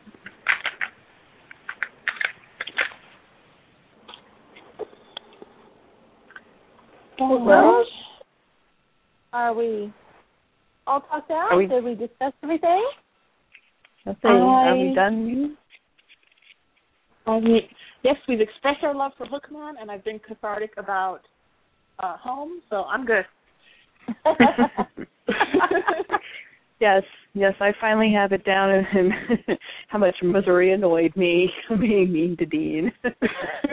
Like well, to this has been delightful fun, ladies. side. Thank you for letting me in. Thank you Thank so you much. for calling, Mary. Thank you. We always have, we always enjoy it when you call every time. You're always so great. Mm-hmm. Why, thank you. All right, talk to you soon. Thanks, Mary. Alrighty. Bye bye.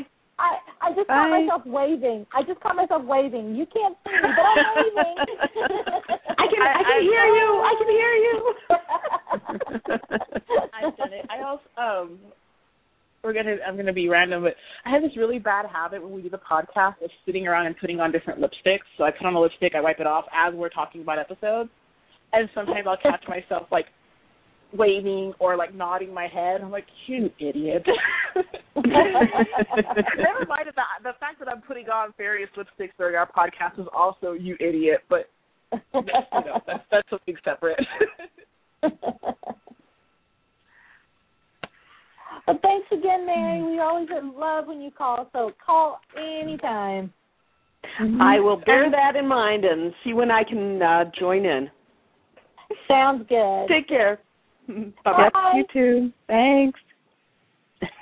And for anybody else who's listening, we really do enjoy callers.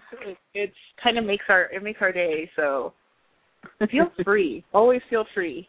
And if we um if we if you can't listen to us live but you'd like us to discuss something specific, um, you can tweet to us. You can also email us at Winchester Bros News uh, at gmail.com.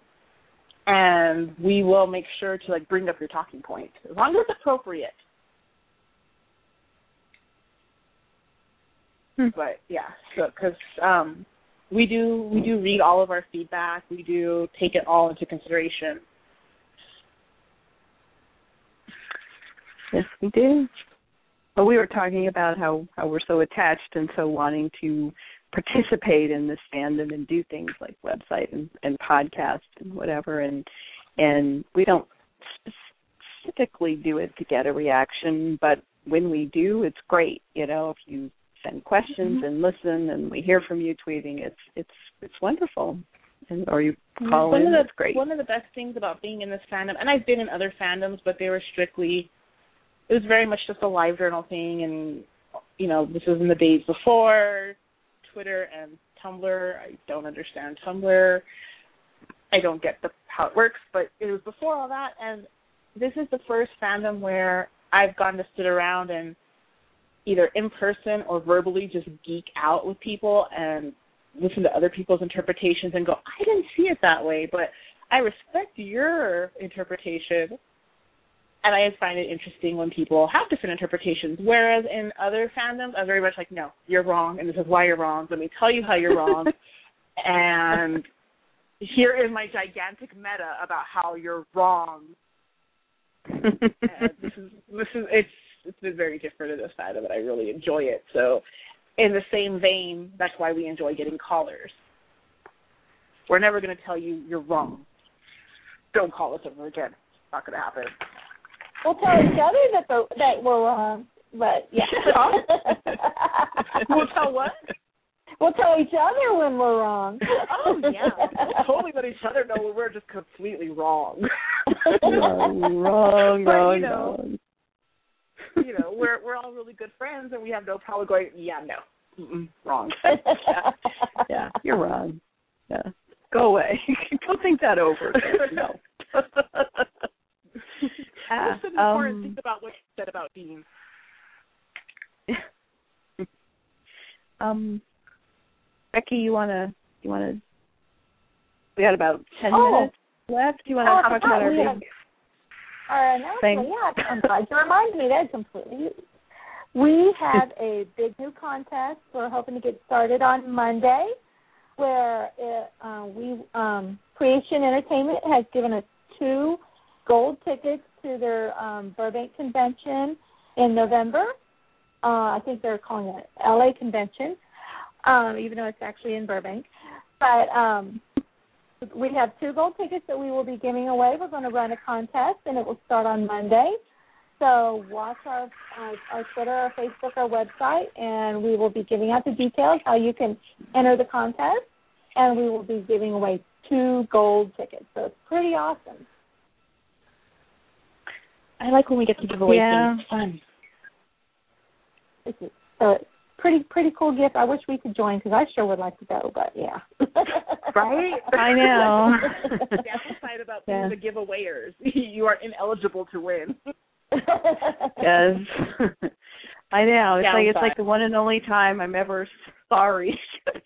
Right, right. Oh, Damn, why am I so Can't involved? subscribe that gold ticket. Darn it. Oh well. uh anyway, any other news, notes of interest, fun facts? I do want to say Whatever. um any if you're still a, if you're able to, if you haven't or you're able to again, um, to donate to Gabe and Kat Catherine because she did uh, fall ill again. She's recuperating, but it's going to be a long process still. And you know, once Mhm. in the family, always in the family. Right. Yeah. How incredibly stressful and heartbreaking situation for Gabe and Catherine and baby baby Alice, who I believe is doing very well now. Mhm. But uh but uh Catherine had a, a little setback and hopefully they will get through that as well. So that's very a very worthwhile thing to donate to. Mhm. and um, we of course They still have uh, started the link on our work in website Vancouver. for. hmm Go ahead. Yes. Oh, I was going to say, um, of course, also on our website, we also have the link for Team Levi for Jensen's nephew. So, you know, Mhm. it's not Christmas, but tis the season. yep. And uh they're getting back to work in Vancouver, slow but sure. Uh quite a bit of crew and and uh are are already back to work and the actors the boys are back very, very soon now. Mhm. Uh, maybe I feel maybe like next you week? know, obviously for us, for us, hiatus is like, ugh. But I feel like they had a Mhm. very short va- summer vacation this year. So it kind of Yeah. felt that, but it felt super short. Yeah. They seem to have worked later than usual. Like I recall them finishing in March usually, like the end of March, but they worked into April at least. Yeah, and they're going back year. at the same time as usual. So Yeah. But it's exciting. We'll So- start to hear bits and pieces and hints about, you know, what's happening and new shows. And uh um every the gang's going to Comic Con, which is coming up pretty soon here. A couple of weeks. I had been Right, very Jensen? like, ugh, Comic Con, not going to Comic Con. Thank God I'm not going to Comic Con. And then as it gets closer, all the the exhaustion and resentment I had about it last year is slipping away, and I'm like, I wish I was going. Oh. 'Cause, um, Lisa and I did sleep outside in line last year, so to get into Hall H, we spent the whole night in line. oh, yikes. um I uh I I've got to dust off uh Roger Murtaugh from Lethal Weapon here and I'm just too old for that.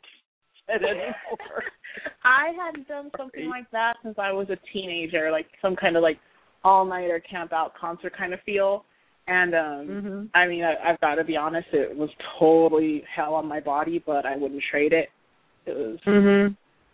a really good experience. So if you have an opportunity to go to Comic Con, I highly suggest going at least once and understanding the beautiful hell that it is. yeah.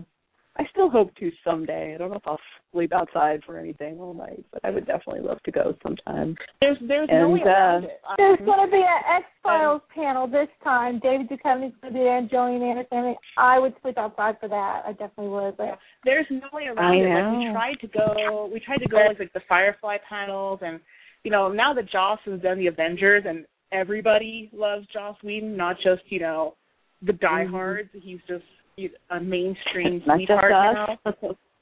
Yeah, it. We try We got. We tried to get into like the Firefly line at like seven o'clock in the morning, and it was already like up three flights of stairs. It was ridiculous. They're like, yeah, no, not happening. So if there's really for the big panels, there's absolutely no option but to spend all night. You really don't have a choice. So and you have to go to panels that you don't want to go to. Like I didn't watch. I've never watched Fringe, but in order to go to the Supernatural panel, I had to sit through the Fringe panel, which was a fantastic Mhm. panel. Considering I know nothing about the show, it was probably my favorite panel. Sorry, Supernatural. Hmm. It was my favorite panel of the entire weekend. but I wouldn't have ever gone to it if I didn't have to. And because Doctor Who was after Supernatural, there were people like behind me in the seat complaining about having to sit through Supernatural and having to sit through Fringe to watch to watch the Doctor Who channel. Get to Doctor Who. you. Oh well. Yeah. I don't understand you. Why are you mad? I know. you get to It's see the like, look. Supernatural gag reel. Don't be mad.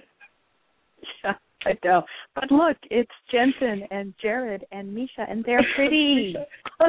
you don't understand. You are seeing Jensen, Jared, and Misha. Appreciate it. Yeah, no, there was There no appreciation. Your for, like, your, your main character has a flock of seagulls' hair. It's like look. well, and Lisa, Lisa and I, Lisa and I had really good seats. We had really, really good seats. And so, yeah, behind us was complete, uh, like hardcore Doctor Who fans, hardcore, very angry about Fringe and Supernatural Doctor Who fans. So. Oh well. But I got to see a Dalek, so that was cool. Oh. Yes, And the fascinating thing about I know we're we're about to end, but the fascinating thing about going to Comic Con and having to see panels like that is we're in a room and the amount of Castiel cosplayers was astounding. I really didn't expect that in such a multi fandom venue. I expected to see a lot Mhm. of superheroes. I said there were really so many Castiel cosplayers, so many throughout the whole weekend. But so it was like this huge sea of Castiel cosplayers, like a random Dean here and there, and then a Dalek.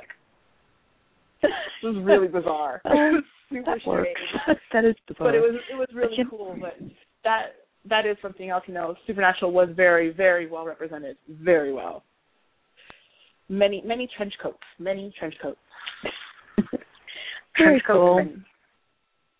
And that's one of the questions I have for the next season is have we seen the last of the trench coat because Castiel is not what he was when we're coming back. I have so, such mixed feelings about the potential of that. Like on one hand, I feel like Mhm. God, if he's human, that trench coat is going to smell so bad if he doesn't change. Because I can I Mhm. can hand wave that if he's an angel, he's not sweating. That's fine. Mhm. He doesn't have any bo whatsoever. But as a human, like I can't hand wave that. On the other hand, it's going to be so bizarre if he is dressed in something else. Like when he was Emmanuel, that was so weird. Yes. And Or so, Jimmy. Yeah, I have I have mixed feelings about it. I know. I just I I have a feeling Misha's like excited. I think he's gonna run all the way to costuming he gets in, into work. burn Like, yay, what am I gonna wear?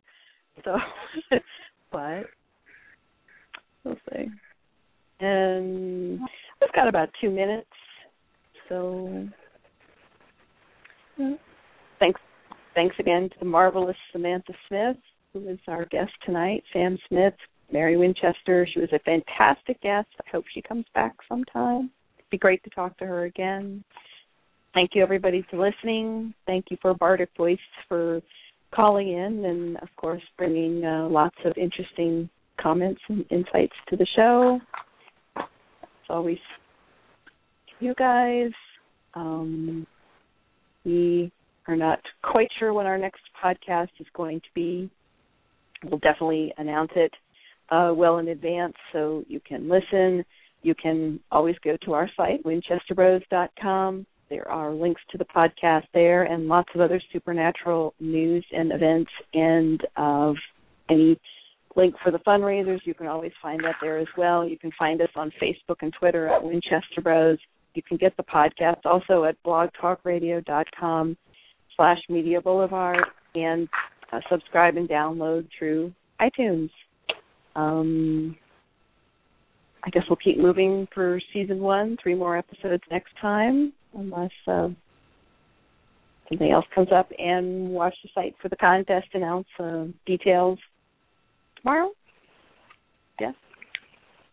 Yep. That'll do it for us. Okay. Okay. Good night, everyone. You guys. Bye, everybody. Thanks for listening. Yep. Good night.